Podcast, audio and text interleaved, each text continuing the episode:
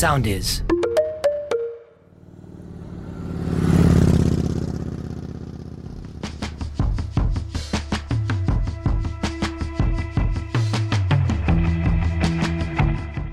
Φίλες και φίλοι, γεια σας. Είμαι ο Λάζαρος Μαυράκης και τα τελευταία 24 χρόνια βάζω τις λέξεις σε σειρά, γράφοντας για ένα από τα πιο γοητευτικά αντικείμενα πάθους, τις μοτοσικλέτες.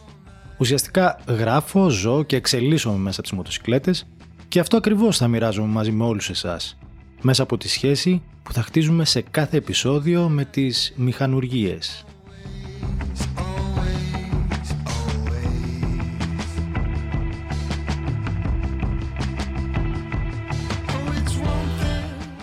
Καταρχήν για το σημερινό μας θέμα θα πρέπει να ξεκαθαρίσουμε κάτι από την αρχή για να μην δημιουργηθούν μπερδέματα και παρεξηγήσεις. Δεν θα ασχοληθούμε με τα ανδρικά πάθη, κάθε άλλο. Θα ασχοληθούμε με μια σχέση που γίνεται ολοένα και πιο δυνατή. Την σχέση που αναπτύσσεται στην εποχή μας, με έναν γοργό ρυθμό μάλιστα, ανάμεσα στις γυναίκες και τις μοτοσυκλέτες. Πριν από λίγες δεκαετίες, οι δύο έννοιες αυτές ήταν ασύμβατες.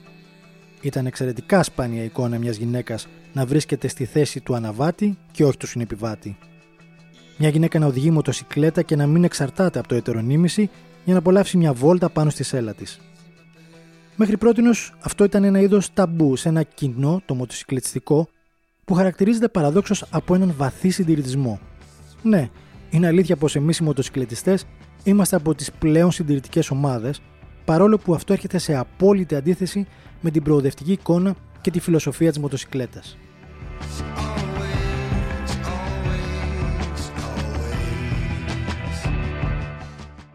Ευτυχώς για εμάς, τα εργοστάσια δεν τον βλέπουν έτσι και τα τελευταία χρόνια υπολογίζουν όλο και περισσότερο τη δυναμική του γυναικείου κοινού στα πλάνα τους.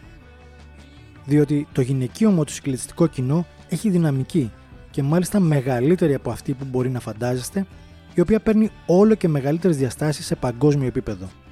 Χαρακτηριστικό παράδειγμα είναι ένα σημαντικό γεγονός που έλαβε χώρα πριν από δύο χρόνια.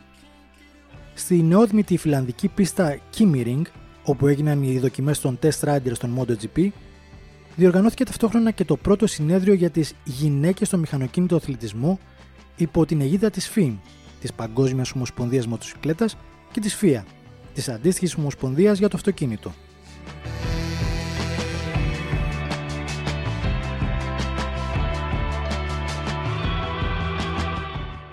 Δεν είναι τυχαίο άλλωστε ότι όλο και περισσότερες γυναίκες αρχίζουν να διακρίνονται στου αγώνε μοτοσυκλετών. Η Άννα Καράσκο στέφτηκε παγκόσμια πρωταθλήτρια στην κατηγορία Super Sport 300 του Παγκοσμίου Πρωταθλήματος Superbikes.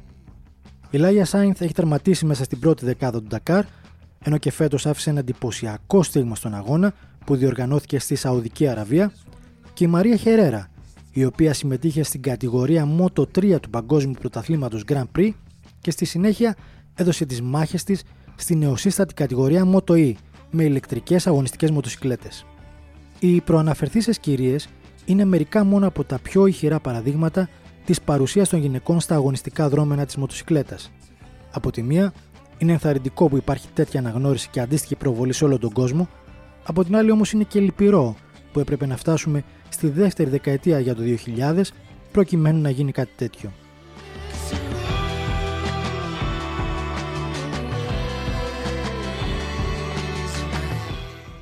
Αυτό που συμβαίνει στους αγώνες είναι στην ουσία μια αντανάκλαση του τι συμβαίνει και έξω από τα αγωνιστικά δρόμενα στο μοτοσυκλετιστικό κοινό γενικότερα. Οι γυναίκες λοιπόν είναι η ταχύτερα αναπτυσσόμενη και αυξανόμενη ομάδα παγκοσμίως στην πλειοψηφία των αγορών, όπως δείχνει και μια πρόσφατη μελέτη που βασίστηκε σε δημογραφικά στοιχεία πωλήσεων και τα οποία μας οδηγούν σε συμπεράσματα που πραγματικά είναι απρόσμενα και ιδιαίτερως εντυπωσιακά. Πιο συγκεκριμένα, η έρευνα δείχνει ότι δημογραφικά οι γυναίκες που οδηγούν μοτοσυκλέτες έχουν διπλασιάσει το ποσοστό τους μέσα σε μια δεκαετία.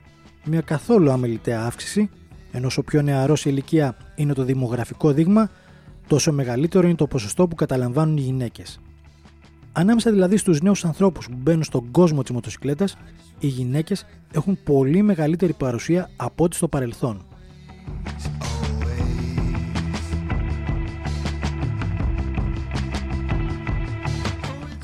Ένα επιπλέον ενδιαφέρον στοιχείο της έρευνας είναι ότι το γυναικείο μοτοσυκλετιστικό κοινό ξοδεύει περισσότερα χρήματα για εξοπλισμό σε σχέση με τους άνδρες. Γεγονός που δικαιολογείται και από την προσέγγιση τους στο θέμα μοτοσυκλέτα και που εμάς τους άνδρες θα έπρεπε να μας προβληματίσει σε σχέση με τη δική μας προσέγγιση.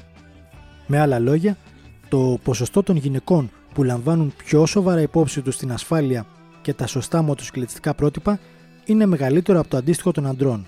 Αυτό συμβαίνει γιατί γενικότερα οι γυναίκες αντιμετωπίζουν με περισσότερη υπευθυνότητα και σοβαρότητα την ασφάλεια από τη φύση τους σε σχέση με εμάς τους άντρες, για να προλάβουμε όσους βιαστούν να το αποδώσουν στην κλίση του γυναικείου κοινού προς την κοκεταρία. Καμία σχέση. Συμβαίνει το ακριβώς αντίθετο.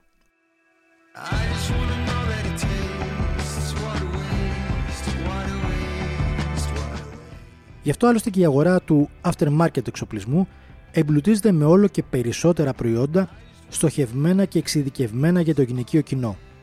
Κράνη, μπουφάν, παντελόνια, αλλά και προστατευτικός εξοπλισμός που είναι σχεδιασμένος ειδικά για τις γυναίκες, λαμβάνοντας υπόψη τις διαφορές στο σωματότυπο σε σχέση με τους άνδρες.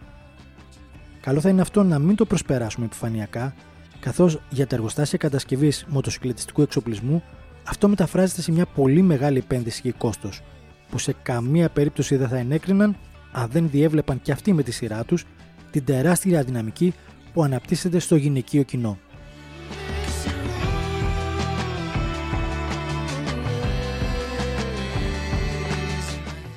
Επίσης, ενδιαφέρον παρουσιάζει και η προτίμηση των γυναικών σε κατηγορίες μοτοσυκλετών. Σαφώς υπάρχει ένα μεγάλο ποσοστό, περίπου στο 33%, που δείχνει την προτίμησή του στα σκούτερ, αλλά το μεγαλύτερο ποσοστό, σχεδόν το 50%, προσανατολίζεται προς τις μεγαλύτερες μοτοσυκλέτες. Το στερεότυπο δηλαδή που ήθελε τις αναβάτριες να προτιμούν την ευκολία της αυτόματης μετάδοσης καταρρύπτεται παταγωδός και επιβεβαιώνεται αυτό που είχα διαπιστώσει και εγώ ίδιος ως δημοσιογράφος, καλύπτοντας γυναικείες μοτοσυκλετιστικές εκδηλώσεις, οι οποίες να σημειώσουμε ότι πληθαίνουν και αυτές το τελευταίο διάστημα. Οι γυναίκες θέλουν να απολαμβάνουν την οδήγηση και να μαθαίνουν όσα περισσότερα πράγματα μπορούν γύρω από αυτή. Συμμετέχουν σε εκπαιδευτικά προγράμματα ασφαλούς οδήγησης και γεμίζουν όλο και περισσότερα καθίσματα σε αντίστοιχα σεμινάρια και ημερίδες, δίνοντας ένα δυναμικό παρόν.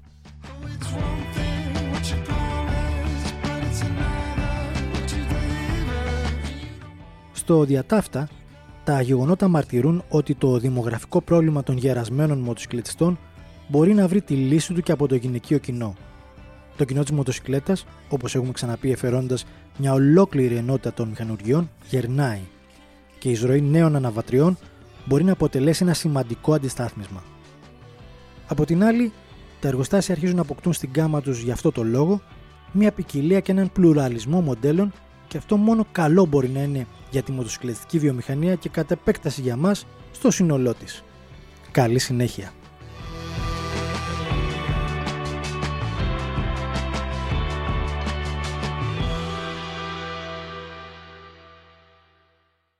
Ακολουθήστε μας στο Soundees, στο Spotify, στο Apple Podcasts και στο Google Podcasts.